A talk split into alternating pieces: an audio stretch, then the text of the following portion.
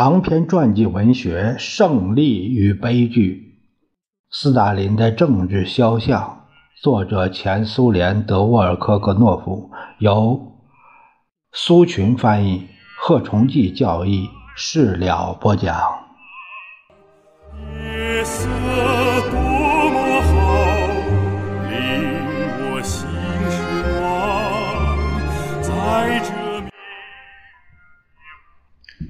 一九三七年年初，德国作家弗伊希特万格访问了莫斯科。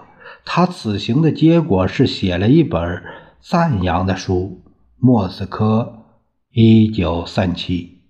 在这本写给我的朋友们的一份关于此行的报告中，弗伊希特万格并不讳言，他是作为同情者登上旅途的。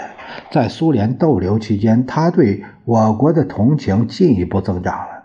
但是，弗伊希特万格不能不看到的，以及他的书中几乎大部分篇幅所论述的，都是斯大林在苏联人的生活中所占的地位。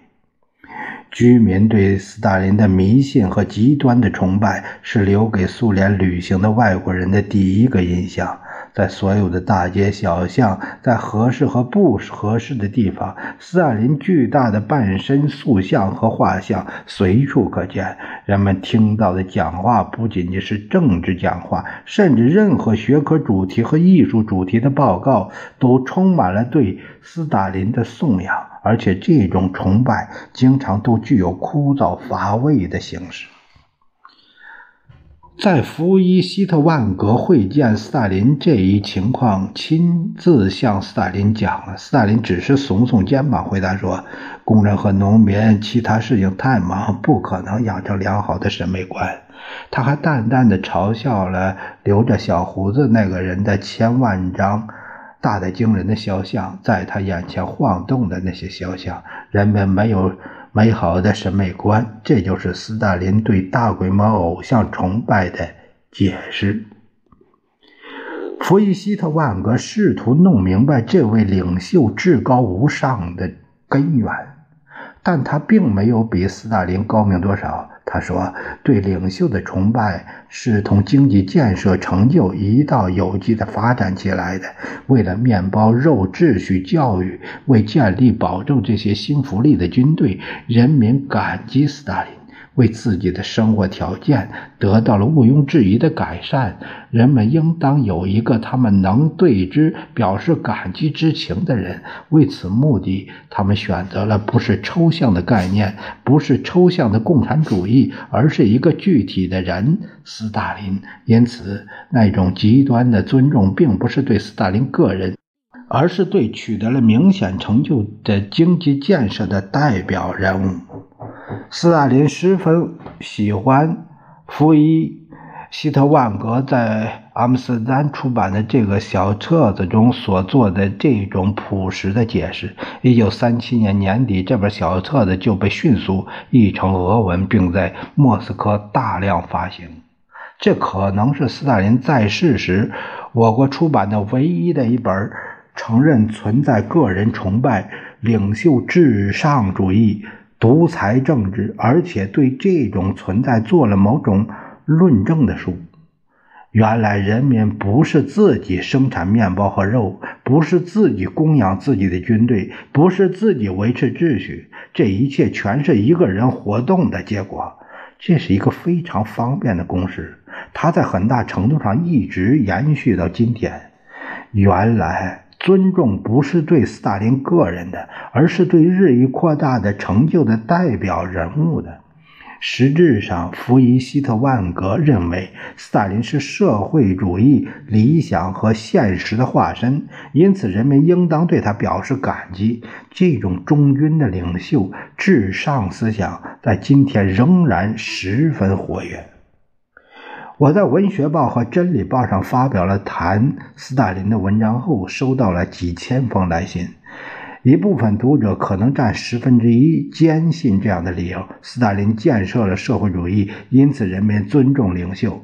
虽然人们都曾经是一些螺丝钉，然而当时秩序好，斯大林并没有下令颂扬自己，这是人们为了感激他们所得到的一切而对领袖表示的尊敬。斯大林在世时物价下降了，怎么能不感激他呢？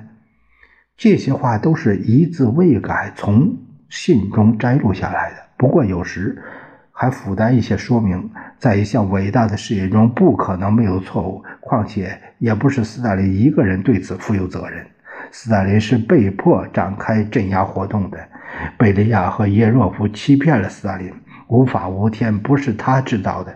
现在把一切都栽给斯大林太容易了，要知道他已经不能答辩了。这些也是原封未动摘录出来的句子。我不想招惹写信人的生气。这些看法的根源是不了解真情，不了解这个人和他周围人活动的真实情况，多年来形成的崇拜观念的沉重负担造成的。我想说另外一点：崇拜领袖的思想对人们来说是一种侮辱。可以把崇拜领袖叫做二十世纪的君主专制。我提醒一点，君主专制作为一种政治制度，是由尤利乌斯·凯撒开始统治时传下来的。尤利乌斯·凯撒原来只不过是一个执政官，是人民的公仆。人民本应主宰最高权力，然而他却独揽了全部最高权力。凯撒保持了原来的共和管理形式，口头上承认他的特权，实际上却把国民会议变成了支持自己的意志的驯服工具。凯撒建立一个新的阶层——贵族阶层，一即古代官僚制度的变种。这个阶层成了他的权力的主要工具。不言而喻。我绝不是想进行直接的对比，但是间接对比是可以的。二十世纪条件下的君主专制，是在保留国家民主所有外部特征的情况下，一人掌权的专政。当然，这不是天授的王朝君主专政。对任何一个现代凯撒来说，哪怕对此有一点点暗示，他也会感到受到侮辱。但是“君主专制”这个术语最恰当地反映了形式上保留人民政权的各种特征，实则由一人独揽大权的情况。换句话说，这里指的不是类比，而是政治原则。君主专制和领袖至上的思想是怎么形成的呢？这种思想的前提是什么呢？不弄清这些原因是很难理解的。斯大林那样残暴、那样践踏起码的人类准则，却在人民中间很受欢迎。现在仍然有许多成年人，甚至常常是一些在生活中受过个人崇拜之害的人。对早已死去的领袖怀有极大的同情。我们在前面已经说过，我国在沙皇王冠的阴影下活了几百年，在革命之后的几个年头里，很遗憾，不可能那么容易的丢掉专制的另一个恶果——旧思想的包袱。国内消灭了沙皇王朝沙皇特征，但是喜欢把强大的掌握统治权的人奉若神明的思想。依然存在。从二十年代末起，人们强烈的感到缺少民主。二十年代初，在这方面是很令人向往的。出版大量杂志，出现大量志愿协会，在报刊上可以发表各种不同的观点，批评是日常生活中自然而然的内容。举例来说，《真理报》认为下述报道是正常的。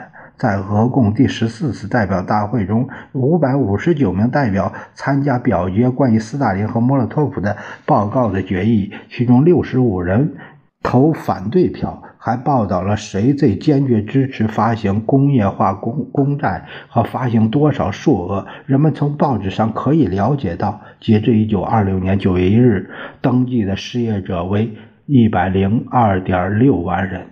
随着时间的推移，真实情况开始受到严格控制，严格规定了什么时候以什么方式披露多少真实情况。在这种情况下，人们对领导人民的人，对能成为领袖的人，很难做出结论。弗伊列宁早在本世纪初就写道：“党应当怎样进行工作？他要对这个崇高职位的每个候选人的全部活动了如指掌。他甚至要了解他们的个人特点，了解他们的强点、弱点，了解他们的胜利与失败。开放性和公开性和光一样，因此列宁呼吁和要求更多一些光吧。”真理确实不能成为奢侈品，但是随着时间推移，斯大林本人周围的人，他们的许多决定被黑幕遮盖起来，人们和社会舆论对他们一无所知。我们来看一看无法无天和迫害无辜的情况吧。谁知道这些无辜的人的情况呢？只知道一些大活动家、著名学者、卓越的军事首长情况，大批无辜的人都在黑夜里无声无息的消失了，经常是永远的消失了。对许多被捕者，使用了最可怕的形式——无通信权，这是反公开性的一种毒辣手段。人们逐渐学会了满足于部分真情，根本不知道真情的另一半。一九三八年二月二十日，千百万人都知道了，在格陵兰海，泰梅尔号破冰船和莫尔曼号破冰船从浮冰上接回了四名勇敢的过冬者：伊德·帕帕宁、比比·希尔绍夫、埃特·克伦克尔、叶康。费奥多罗夫。与此同时，审判尼伊布哈林最后准备已经接近结束。两周以后，审判开始，但是对此没有任何报道。在全面禁止、控制、检查、限制的条件下，不谨慎的话、不谨慎的行动和行为，都可能被看作是对垄断真实情况的侵犯。在一九三七年二月、三月中央全会上。他的警惕性很高的参加者博古舍夫斯基在发言时说：“基辅广播电台的工作有一种危险倾向。”他所说的危险完全是无中生有。一月二十三日，基辅广播电台播放了反苏节目。这一天播送了托勒茨基中心一案的起诉书。在播送完起诉书和上午。法庭开庭的消息后，广播电台开始播送音乐会。音乐会的节目中包括肖邦著名的降号奏鸣曲。这不是偶然的，这是经过精心安排的。太露骨了！这不是一般的播送送葬曲，而是降号奏鸣曲。不是每个人都知道，在这首奏鸣曲中包括送葬曲。而这绝非偶然。现在对那些投靠斯大林的人来说，颂扬斯大林和显示这种警惕性是向上爬的一种方法。斯维尔德洛夫斯克州委书记卡巴科夫提了另一件歪曲事实的事儿。他在全会上说：“我们在一个货摊上发现了托姆斯基，当时他已经自杀，被宣布为人民的敌人。我们发现了托姆斯基的报告包东西。呃，我们检查并发现一些商店这本报告卖的相当多。”卡巴科夫敏锐地问道：“谁能说这本报告只用于包东西呢？”卡巴科夫本人很快也成了牺牲品，让真理去适应斯大林的模式，为确立领袖至上思想创造了条件。黑暗面、污点、阴险的图谋、残暴的计划，只有托洛茨。刺激分子、季诺维耶夫分子、布哈林分子以及一切反对人民的人才有识破、洞察、粉碎。所有这些沉渣的人具有远见、洞察力和智慧。这个人，斯大林明白，应当激励热情，广泛宣传成就，告诉大家失败主要是敌人的破坏阴谋造成的。